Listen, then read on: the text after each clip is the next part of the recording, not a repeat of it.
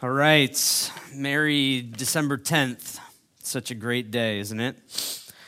Magical thing of snow out there to cause probably accidents. Don't we all love snow? You guys, yeah, it's good. It's great. Um, so, uh, you know what I love? I know you all care. That's why you came here this morning. Um, uh, I love Black Friday. I really do. I love Black Friday, right? Because it's the only time of the year that I would ever think about buying three hair curlers. Because when you can buy a hair curler for 10% of the price, it's like, why wouldn't I buy this, right? And you like scroll through the Amazon deals, and it's the only time of the year that, I mean, we don't have a pet, but dog beds for like 17% of their normal price seem alluring in that moment. And you try and figure out what would I do with this thing, but actually, I don't. I don't really love Black Friday all that much uh, for the deals. Uh, and this is a confession, all right? Uh, I love Black Friday for the post Black Friday videos. Um, and y'all are like, I want to laugh, I don't want to laugh, uh, but it's okay. Uh, I spent nine minutes in the kitchen yesterday watching Black Friday videos. Uh, so, anyway, and that was all in sermon preparation, right? It wasn't any like, oh, I'm interested in this. Uh, it, but it is quite sad it's very sad. It's not, I don't watch it for, for the humor of it as much as it's like, man, this is messed up.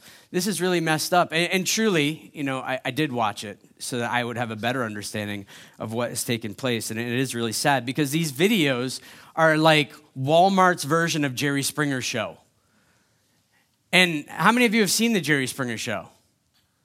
And you're not raising your hands very high. It's like, yeah. So I don't think Jerry Springer's show is around anymore. Uh, but basically, it was like you think of the most amount of chaos. There's like, have you ever gone and played bingo before? That's safer, right? Uh, not even for money, okay? Like second grade bingo, whatever.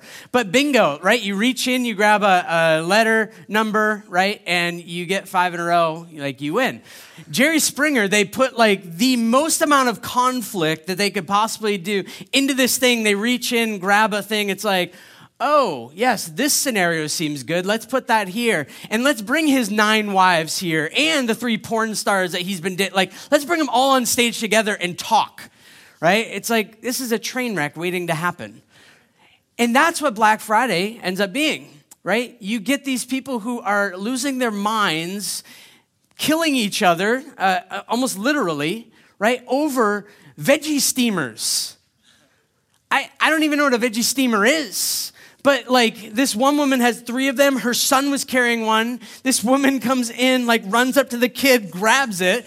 The woman dropped one of them to go after the kid. Then the, the woman tried to grab the other one. I'm like, this is this is mayhem. This is mayhem. This is what Black Friday has turned into. And the really wild one is um, these two women uh, duking it out over 23 inch televisions.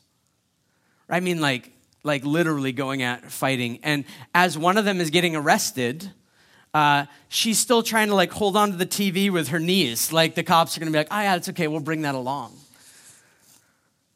This is Black Friday. And so I'm, I'm mocking them right? As I'm watching this, I'm mocking them, thinking, like, what a joke. Like, what a joke this is. Why would you want a 23 inch TV that bad, right? Computer monitors are bigger than 23 inches. Like, but then it occurred to me, what if, what if that deal on the 23 inch TV was the first opportunity they had at that? What if they had been waiting so long for this deal because they haven't had a TV? They go other places to watch things. There are people that don't have TVs, not just by choice. And so, what if they had been waiting for that? And, and that last grab was like, I, I've been waiting so long. Our family's been anticipating this for so long. Finally, we have a shot at this. And now it's being taken away, and so am I in handcuffs. I don't know if that's the, the scenario or not, but what if that was true? You see, what happens with us as humans is when our hearts are captured by something, we will stop anyone that gets in the way of us getting what we desire. When our heart is captured, we will stop at nothing to get what we actually want. We'll spend whatever it takes, in fact, for us to be able to get that. We will fight people in Walmart we will be made fun of on video. It doesn't matter because our end in sight is getting and spending our lives whatever way we need to to get what we want. So that's what we're going to be speaking about this morning. Uh, not so much Black Friday, uh, but we're going to be speaking about this. Um, well, there it is spending less, all right? But to get there, we're going to go through Matthew 2. Um, this guy named Herod. Let me tell you about Herod. Uh, Herod was a ruler in Palestine uh, under the authority of Rome. Uh, but he had some autonomy in how he ruled, and he got to do what was best. And historians say he was actually a very successful leader. Uh, he was ruling and reigning in Palestine for 34 years and uh, brilliantly kept the peace in a very hostile place. Right? If you want to know if hostility is still happening in Palestine, um, look at Trump's decision to move certain offices back into Jerusalem. Right? Little bit of tension going on there. That's always been the case. There's always been tensions happening in Palestine, and yet somehow this Herod dude is keeping the peace, no problem. So, how does he do this? How does he do it? Well, simple answer is he rebuilt the temple. He rebuilt the temple for the people of Israel, the people of God dwelling in the land that he was ruler over. He was not a follower of God, but yet he re- rebuilt the temple for them. Why would he do that? Well, to keep them happy. To keep them happy. Because uh, a happy wife is a happy life. That just sounds better than like a happy country is a happy leader, right? Same thing though, right? Translates over. Um, that if the people are happy, then I'm going to be left alone. If the people are happy, Rome is going to come in, do their little due diligence. How's everything going? Man, everyone's really pumped, right? Building project. It's amazing. Everyone is happy. This was this, the key to success for Herod was he kept the religious happy by building them a temple and he kept Rome happy by keeping the people happy. So he must have just been this really nice guy who looked out for the benefit of everyone else because he spent like a maniac to build this thing. It cost a lot of money. So he must be a super nice guy. Why would he do this? Well, when we find out more about Herod, we actually find out he's not all that nice of a guy. In fact, he built this temple for himself. He built this temple for the happiness of others so that he could be happy. Because Herod's deepest desire was that he would matter as a king. That people would look at Herod and say, wow, this guy is legit. This guy matters. This guy is important. This guy is brilliant. This guy is successful.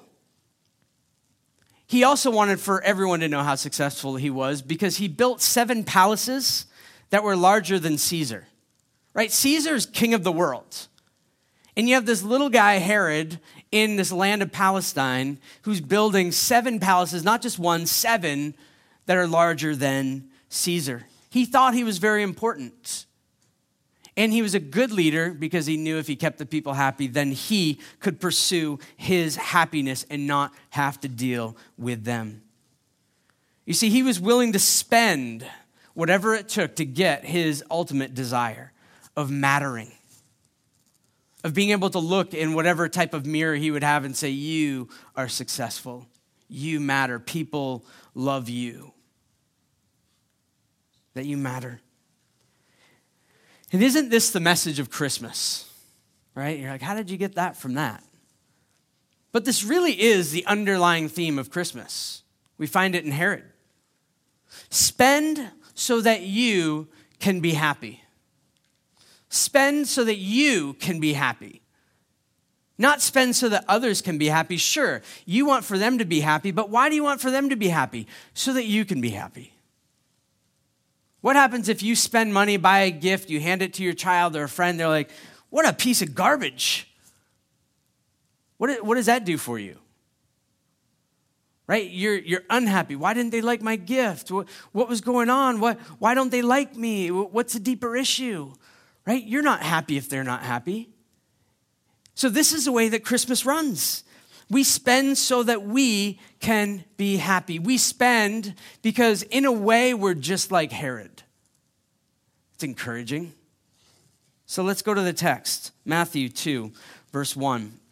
Now, Matthew is the life the account of the life, death, resurrection of Jesus. Matthew was one of Jesus' 12 followers. This is an account written after the death and resurrection of Jesus, and we believe in that. And you're like, I don't believe that. That's okay. We're so glad you're here with us. And we've been praying that you would believe it because all of us in the room who do believe it at one point didn't believe this. All right, until age 23, I didn't believe this. At 23, I believed it went from not believing to believing in a very short amount of time. So I'm very encouraged that, that anyone can believe this. So, Matthew 2, verse 1. Now, after Jesus was born in Bethlehem of Judea, in the days of Herod the king, behold, wise men from the east came to Jerusalem. We're not going to get into all of the details of Jesus' birth this morning, but it was humble circumstances.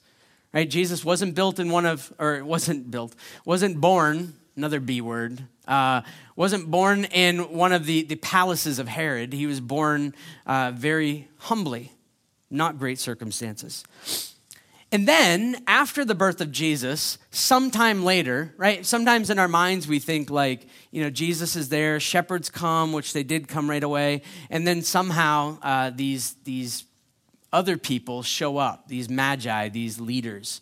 Um, and that it was all kind of the same night. This would have been later on. It wouldn't have been right after the birth of Jesus. But Jesus is born, and then these Eastern pagan, um, you know, we're not sure if they're philosophers, astronomers, astrologers, okay? But these guys from an Eastern culture, probably from a ruling or priestly class, they come and they show up where Jesus is staying and he would have been a child at this point.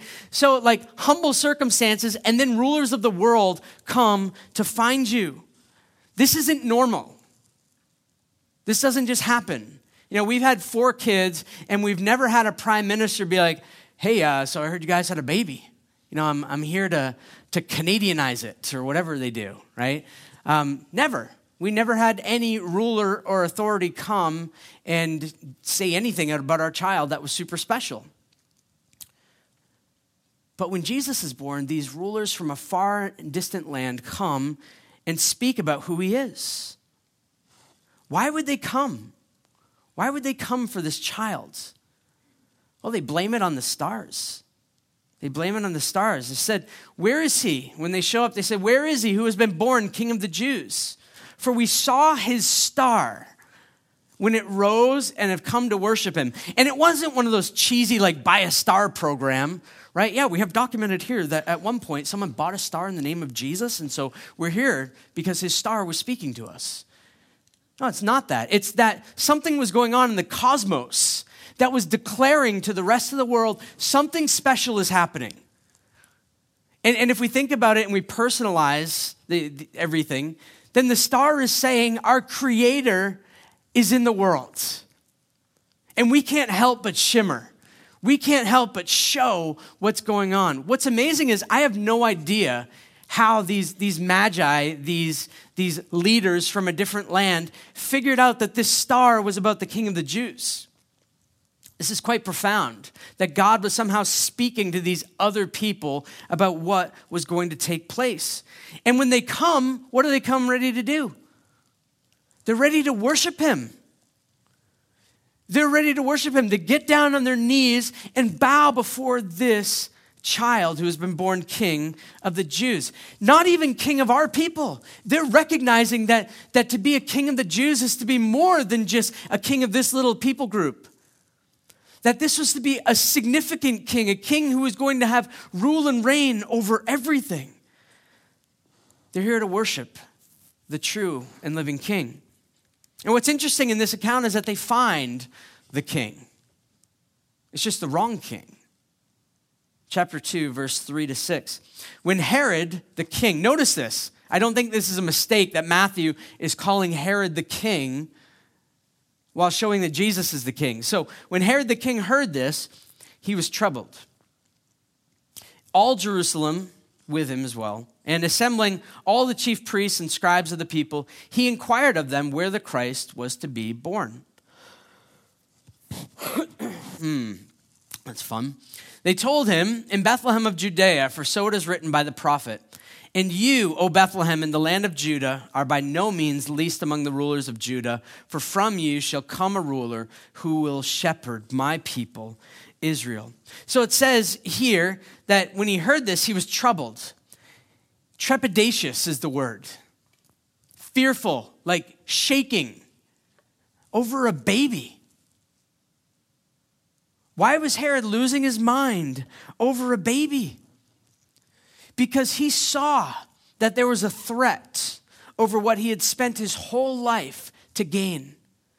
This whole life of pursuing mattering, mattering, whatever that means, to matter, to be important, to be seen by others as great, and to be able to be happy in and of himself, that was threatened by this child who was born and who foreign kings were coming to talk about. And I'm sure that you understand what Herod was going through, because I do.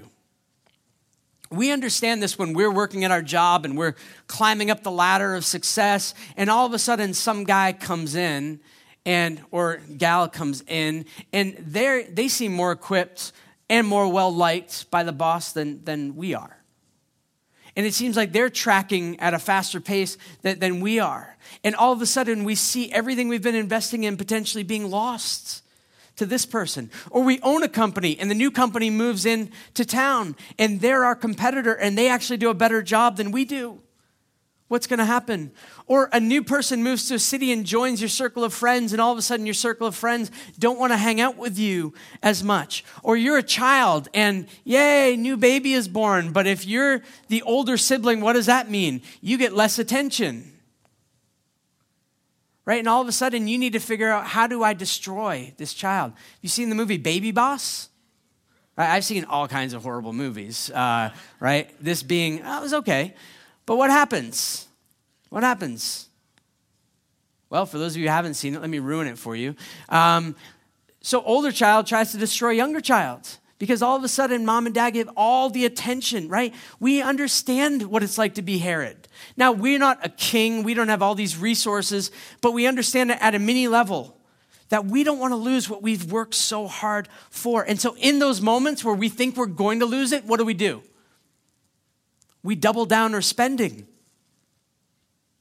Or if you're, uh, what was the ice skater thing? This is a long time ago. Nancy Kerrigan, Tonya Harding, right? What do you do? You go and break someone's leg. Well, I guess I'm going to be the champion.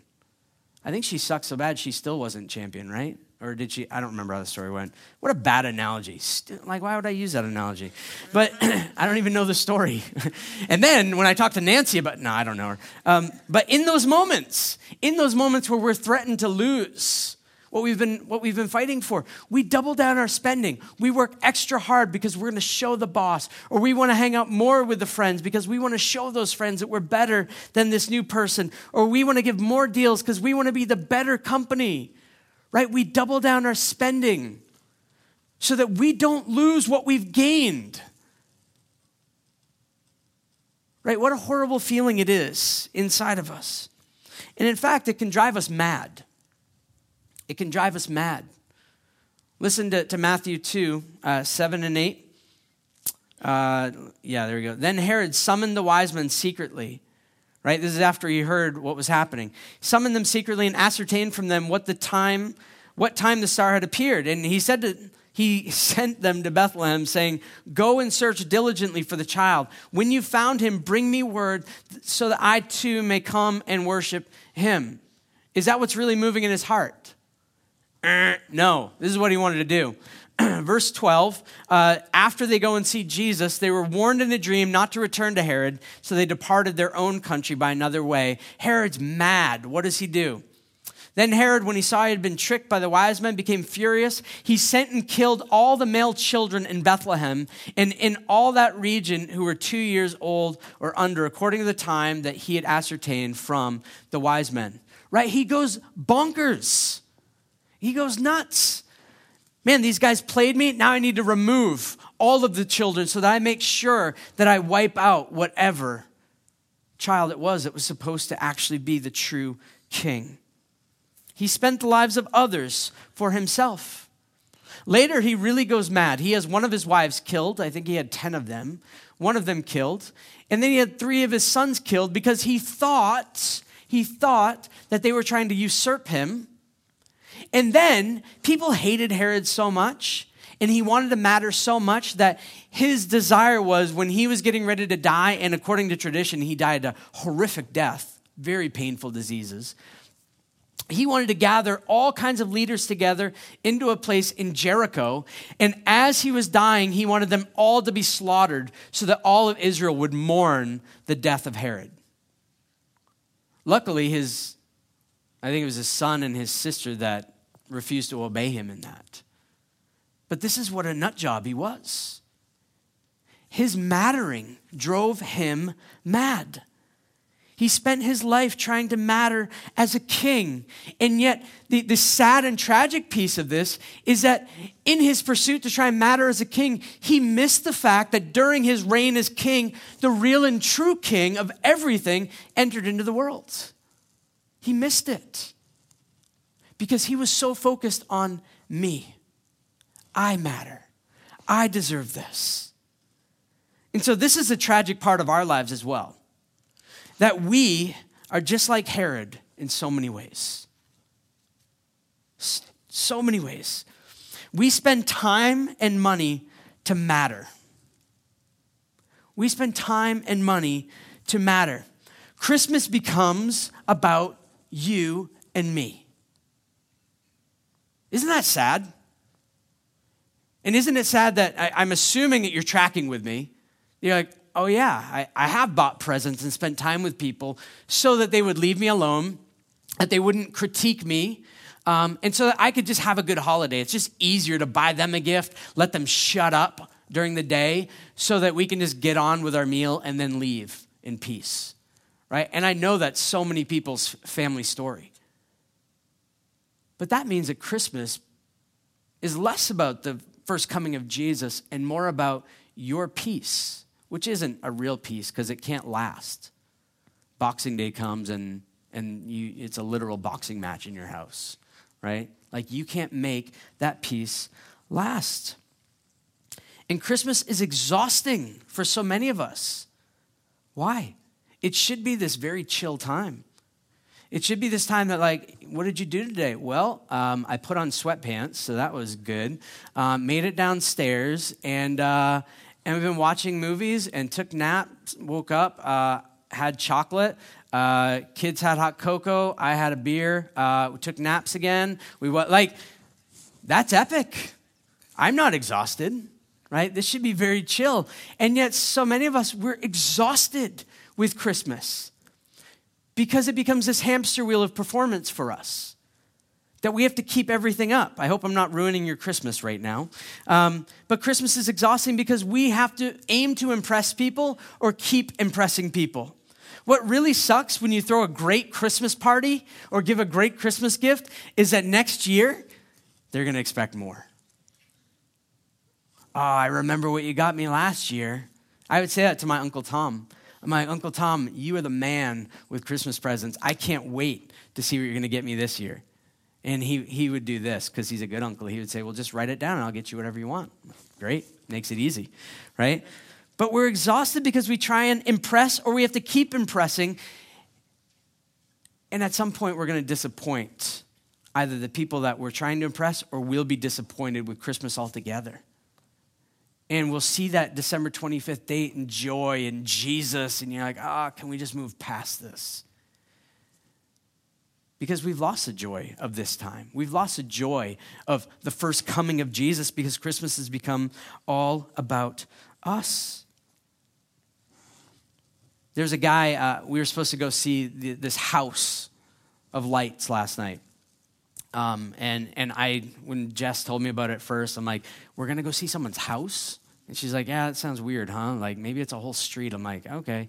So we looked up this house, and it's legit this house, last year he had 15,000 lights. This year he has over 100,000 lights. He calls it Frozen Land. On the hour from 5 to 10, there's like this full blown uh, music light show that goes on. So we're going to hit it up soon. But I feel bad for that guy because he's, he's killing it, right? Frozen Land, so many people coming to see this. What happens next year? if he does just the same level, it's going to be like, yeah, it's kind of what he did last year. It's like, that's 100,000 lights. This is amazing. It's like, yeah, I've seen it already. That he has to keep impressing us. But Christmas is not supposed to be about us impressing other people or keeping that, that image of impressing other people. Christmas is supposed to be about us being impressed. Christmas is supposed to be about us being impressed, not with the, the gifts that we receive under our tree, but we're supposed to be impressed with Jesus. And I don't think that I have this in here, no. So let me read it Matthew 2, verses 9 through 11. So listen to this. After listening to the king, the wise men went on their way, and behold, the star that they had seen when it rose went before them. I mean, it's like stars moving. Jesus is moving the universe as a child until it came to rest over the place where the child was. Now, when they saw the star, they rejoiced exceedingly with great joy. And going into the house, they saw the child with Mary, his mother, and they fell down and worshiped him. Then, opening their treasures, they offered him gifts gold, frankincense, and myrrh. The first coming of Jesus for these, for these wise men that weren't God followers wasn't about what, what they could receive, right? They were just impressed. They were impressed. They weren't trying to impress a child like, hey, child, do you know who I am? Hey, little boy. I'm a philosopher. Say, astrologer, say that, right? They weren't trying to impress him. Instead, they fall down on their face and they worship this child. What an awkward moment. But they saw something in this child, unlike anyone else that they had ever met before, that they were willing to prostrate themselves before him and to bring gifts. And I've heard some of the silliest sermons on, oh, well, gold means this and frankincense means this, so I'm not going to do that. They brought really expensive gifts. Now, as a child, this would be lame. Uh, as a child growing up, my grandparents, uh, they had a lot of grandkids, and they would give us all at the same time, they would pass out an envelope to us. And we all just kind of rolled our eyes, right? And inside the envelope was a $50 US savings bond. Now, $50 US is like 4,000 Canadian, okay? But still, as a child, it wasn't all that impressive, right? And so we'd open it up and we're like, oh, good, wait seven years to redeem. Here, mom, I'm gonna go watch football again, right? It wasn't all that exciting. At least they could have got like McDonald's gift certificates or movie or anything other than a savings bond. But I'm sure when they bring gold and frankincense, Jesus wasn't like, oh, good, myrrh. This is amazing. I'm so happy, right? But it wasn't so Jesus could play with it, it was showing the worth of Jesus. That we're bringing some of the finest gifts that we could bring from our country to show the worth, a little piece of the worth of this one. And we're demonstrating how all people should respond to this one in worship. And this is the good news. The good news is not that you and I are like Herod and we have these hearts that are, are prone to, to walk in ways that are all about us. We're prone to hijack an entire holiday that everyone celebrates and make it about ourselves. That's not the good news. The good news is that there's a king that knows that we're like that, and he came anyway. And he didn't come to destroy us. He wasn't like this ninja fire guy that when they came, he's like, I know you're pagans, like smoting them out, right? He receives the worship. The good news is that the true king has come that anyone from any place, any time can worship. He's a king for everyone. There's this, it's a nice song, but it's a bit cheesy. Jesus loves the little children, all the children of the world red and yellow, black and white. They're precious in his sight. Jesus loves the little children of the world, right? That was sung with my deepest joy. Um, but it's that Jesus is not a king for one color. Jesus is not a king for one nation. Jesus is not a king for one area of the world. Jesus isn't a king for the West. Jesus is the king of, of everything. And he will receive worship from anyone who will come. And you don't have to bring gold, frankincense, or myrrh. In fact, you just have to bring your Herod heart with you and say, Jesus, I want to make this all about me. This is what I'm giving you for Christmas. And he'll receive it and he'll take his heart and he'll give it to you. This is what Jesus does. This is why he came. See, the good news is the true king has come. And the good news is that his plan will not be thwarted by anyone. Herod wanted to kill him, Herod wanted to have him removed. Look at what God does. Matthew 2 13 through 15. Now, when they had departed, behold, an angel of the Lord appeared to Joseph in a dream and said, Rise, take the child and his mother and flee to Egypt, and remain there until I tell you, for Herod is about to search for the child to destroy him. He arose and took the child and his mother by night and departed to Egypt and remained there until the death of Herod. This was to fulfill what the Lord had spoken by the prophet Out of Egypt I call my son. Now, verse 19 says this. When Herod died, behold, an angel of the Lord appeared in a dream to Joseph in Egypt, saying, Rise, take the child and his mother, and go to the land of Israel, for those who sought the child's life are dead. And he rose and took the child and his mother and went to the land of Israel. Herod, guys like Herod, cannot get in the way of what God wants to do. And this is great news that you cannot screw up God's plan of redemption. Isn't that good news? You can't, yeah, because I am a screw up. You're more of a screw up than me. I know that, but listen, no, I'm just joking. Merry Christmas. Merry Christmas. Uh, we are screw ups, and we can't get in the way of what God wants to do. Let me illustrate that just for a second out of scripture. Peter was a follower of Jesus. When they came to get Jesus in the garden before they crucified him, Peter pulls out a sword, chops off an ear of this guy named Malchus ear falls on the ground. You know, the Passion of the Christ, if you've seen that movie, it's like this ringing thing. I don't know how it all went down. But can you imagine, like, Peter, you're screwing up redemption, man? Malchus has no opportunity to see or hear Jesus now. What does Jesus do? He stoops down on the ground, picks up the ear, puts it back on Malchus, and says, Peter, put away your sword. What do you think Malchus did? Man, Jesus is legit. Jesus is a healer who can, who can restore. Did Peter get in the way of redemption? Well, his actions seem that way, but what does Jesus do? He trumps. Uh, I, I, hate using that word. Um, he makes it better. you just can't sometimes. It's such a good word, it's been ruined. Ah! Someone needs to copyright that word before he does, right? Um, but he, he trumps it. I'm going to go for it. He trumps Peter's action, puts it back on, and I don't know, I'd want to explore Jesus at that point. This is what happens. You can't screw up redemption. You can't. Jesus comes in humility. He comes in humility as this good king, but he lacks nothing. Jesus as a child wasn't like, man, I, I, I hope that someone brings me myrrh, right? That's the only thing I'm lacking. That's the only thing on my list for this year, right? He lacks nothing born in the humblest of circumstances, yet lacks nothing at all. He didn't need gifts, the gifts were a response to who he was. And what if that's the way Christmas was? What if that's the way Christmas became for us? What if gifts at Christmas were a response to Him, not the guilt, fear, or happiness that we're seeking out of a response from someone else? That seems like it would change the game a little bit. What if, now this would be a really long Christmas morning or Christmas Eve. I don't know when you guys give out gifts, but imagine if every gift, Jess, I think we're going to try this this year. This is brilliant. These are my words, so write them down, Jess. We got to do this.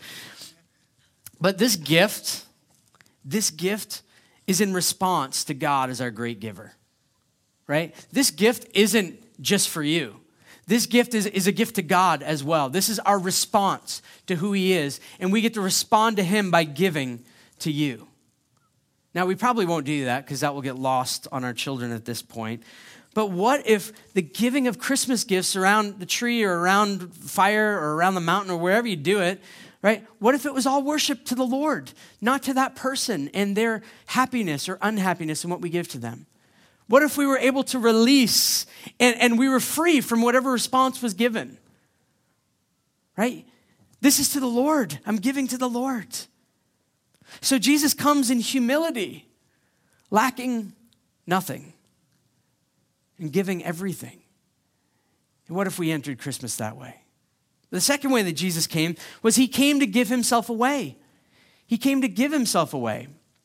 Galatians 4 4 through 7 says this When the fullness of time had come, God sent forth his Son, born of woman, born under the law, to redeem those who are under the law, so that we might receive adoption as sons. And because you're sons, God has sent the Spirit of His Son into our hearts, crying, Abba, Father. So you are no longer a slave, but a son, and if a son, then an heir through God. you see, I love the other Black Friday. I love the other Black Friday, the one where literally the world became dark. We call it Good Friday. We call it good because of what was being accomplished, but it was literally Black Friday. That the star that, that, that was telling the way to Jesus' birth, right, where Jesus was, was at the time as, as a child, was wooing the world toward him, now had been quieted because the Creator, instead of being brought into the world, is now being removed from the world. But I love this Black Friday because of, of what happened. You see, Amazon holds nothing up to the deal that was offered to us on this Black Friday. What was offered to us as, as our rescuer, our king, hung on the cross was forgiveness, freedom, life, value, meaning, purpose. You can matter now. You can matter now. I'm taking all of your shame, all of your guilt, all of your sin, all of your rebellion so that you can matter. And you don't have to fight over this. I'm not putting redemption on this little block like Walmart does, opening it up and being like, let's watch them fight over it. No, I'm offering it to everyone. All tongues, tribes, colors. Everyone is invited to this gift that the Lord is giving. the good news is that Jesus fought sin and death for you. He's done it. It's all done. There's no more fight left. You have to add nothing. You don't need to spend a dime. Pennies don't even exist, but if they did, you don't need to spend a penny anymore in Canada on fighting this. Because Jesus fought it all for you. And what the cross screams at us is that you matter. You might not matter to anyone else. You might not get invited to anything else at this time of year, but you matter to Him. And He's come in. He's the Emmanuel, God with us. He comes to your table and He says, even if no one else shows up, I'm here with you and you lack nothing. You lack nothing. You matter. You see, under his tree that he was hung upon, now there are gifts of forgiveness and life for any who will come to him. And so the message this year is receive that, receive it again. Receive it again. Enjoy it. Savor it. Savor the reality of the person of Jesus. Don't be so obsessed on, on the spending your life so that you can make everyone else happy. Enjoy Jesus. And it sounds so strange and mystical, but it is. It is mystical. How do you enjoy Jesus? Well, you spend time with him. You say, I, I seem to enjoy Christmas gifts more than I enjoy you. Help me enjoy you more than everything else. I pray this prayer over my kids every night. I say, help them to love you more than anything else in the world. I'm begging the Lord that He would do that in my kids. I'm begging the Lord He would do that in us as a church, that we wouldn't be running at the world with hands to grab whatever we can, but look at what the Lord has brought. We can serve in this way. So, the good news for us too is that He's alive. Black Friday didn't end in Black Friday, and it, it, ended in Resurrection Sunday, and the Lord is coming back again. He's coming back again. He hasn't forgotten you. He hasn't forgotten you. So you don't need to spend anything to matter. This is what Christmas says real Christmas. You don't need to spend anything to matter. God did all the spending so that you would matter eternally. Jesus spent his life so that you would matter. Jesus spent his life so that you could be brought into the family of God as a son. And if you're like, well, I'm a woman, that offends me when you say son only. Well, here's what they're trying to get at is that in this day, only sons received inheritance. And so, for all of you who are daughters of God in first century Israel, you have the same right as a son. Everything is equal in the kingdom of God. And this is good news. So let me, let me apply this, and then we're going to have kids sing for us this morning, which is great. Spending less, spending less, spending less. I want for us as a church to consider spending less. We saw Herod who spent his whole life on mattering. And in the end, he dies. And we kind of mock him for what he went after. But we see in our own hearts a bit of Herod. A bit of Herod. So I want you to consider spending less. We spend tons of money on us, on us. And what does this lead to? It leads us to miss that Jesus came for the forgotten. So much of our Christmas time is just about our family. And we so often forget about the forgotten. And so we go and do things like we go and volunteer at a soup kitchen or we give gifts um, to, to some organization and they distribute it. And, and those are good. but what if we thought very differently about this? What if we potentially took our budget for Christmas time, whatever that is, uh, $100, your student, like $4, show up with like dollar gifts for your parents, uh, whatever it is, $1,000. what if you took a quarter of that amount and you bought gifts for the forgotten in your neighborhood?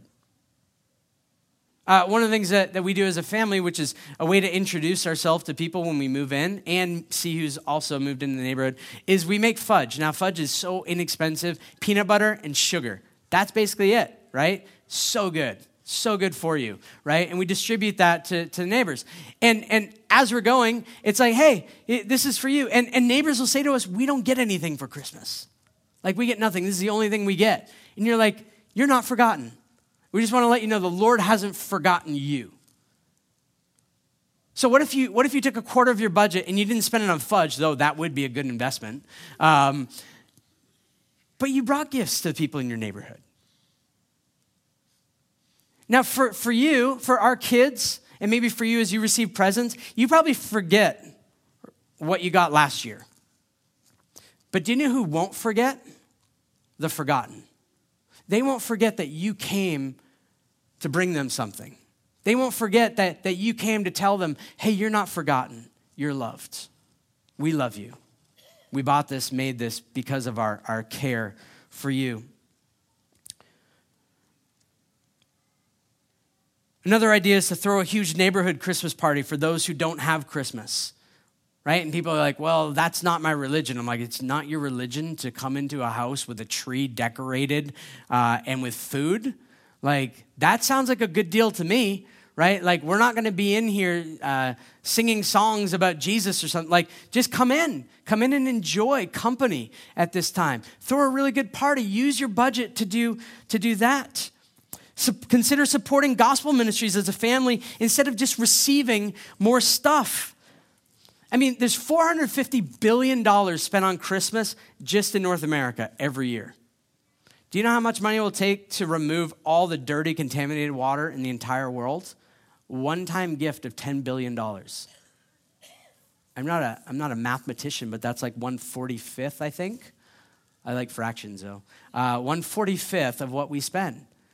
So even for you personally, if you're like, okay, I'm going to take 145th of my money and I'm going to give it to water, right? Because I want to see that change. I don't know. But I think that we have to take the focus off of spending to, to receive happiness for us. And that we get to be the people of God who say, Man, I have everything I need. Now, Lord, show me the forgotten. Show me the people who don't have family. Show me the people who, who have things that I can actually meet their needs for. Stop doing Dollar Tree gift exchanges and, and pool together that money. Like every year at Nehemiah's school, he goes and it's like, oh, bring your $2 gift. I'm like, that's not even to make it home, right? $2 gifts are garbage. That's not going to make it home.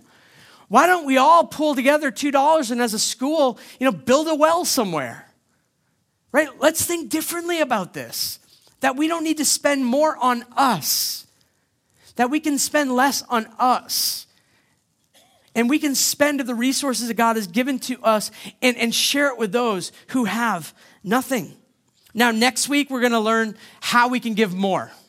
All right, that will be our focus next week. So spend less, give more. They go together, but they're, they're different.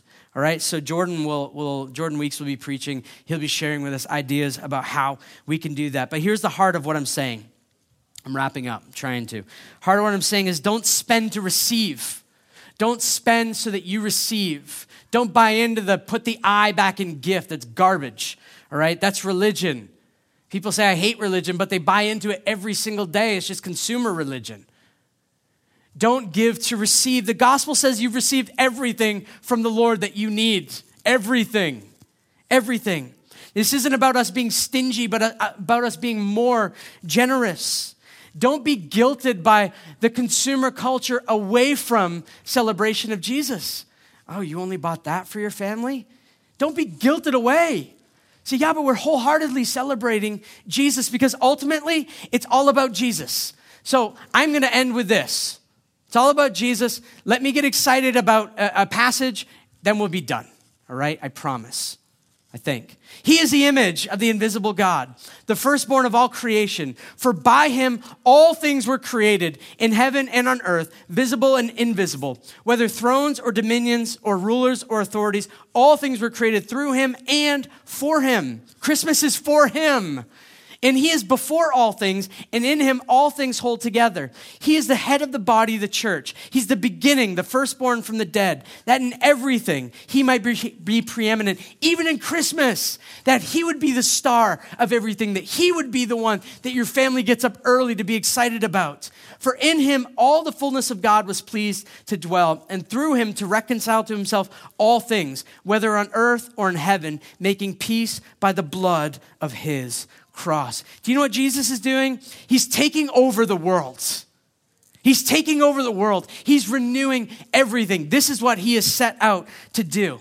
And we talk about finances and spending, and we've done this before, but our finances become fiscal ammunition toppling over the gates of hell. So let's be more wise with how we spend. Let's not spend for our egos. Let's not spend for our little kingdoms. Let's take the resources that are already the Lord's and say, What do you want me to do with this? How do you want me to be, be a blessing to the nations because of what you've given to me?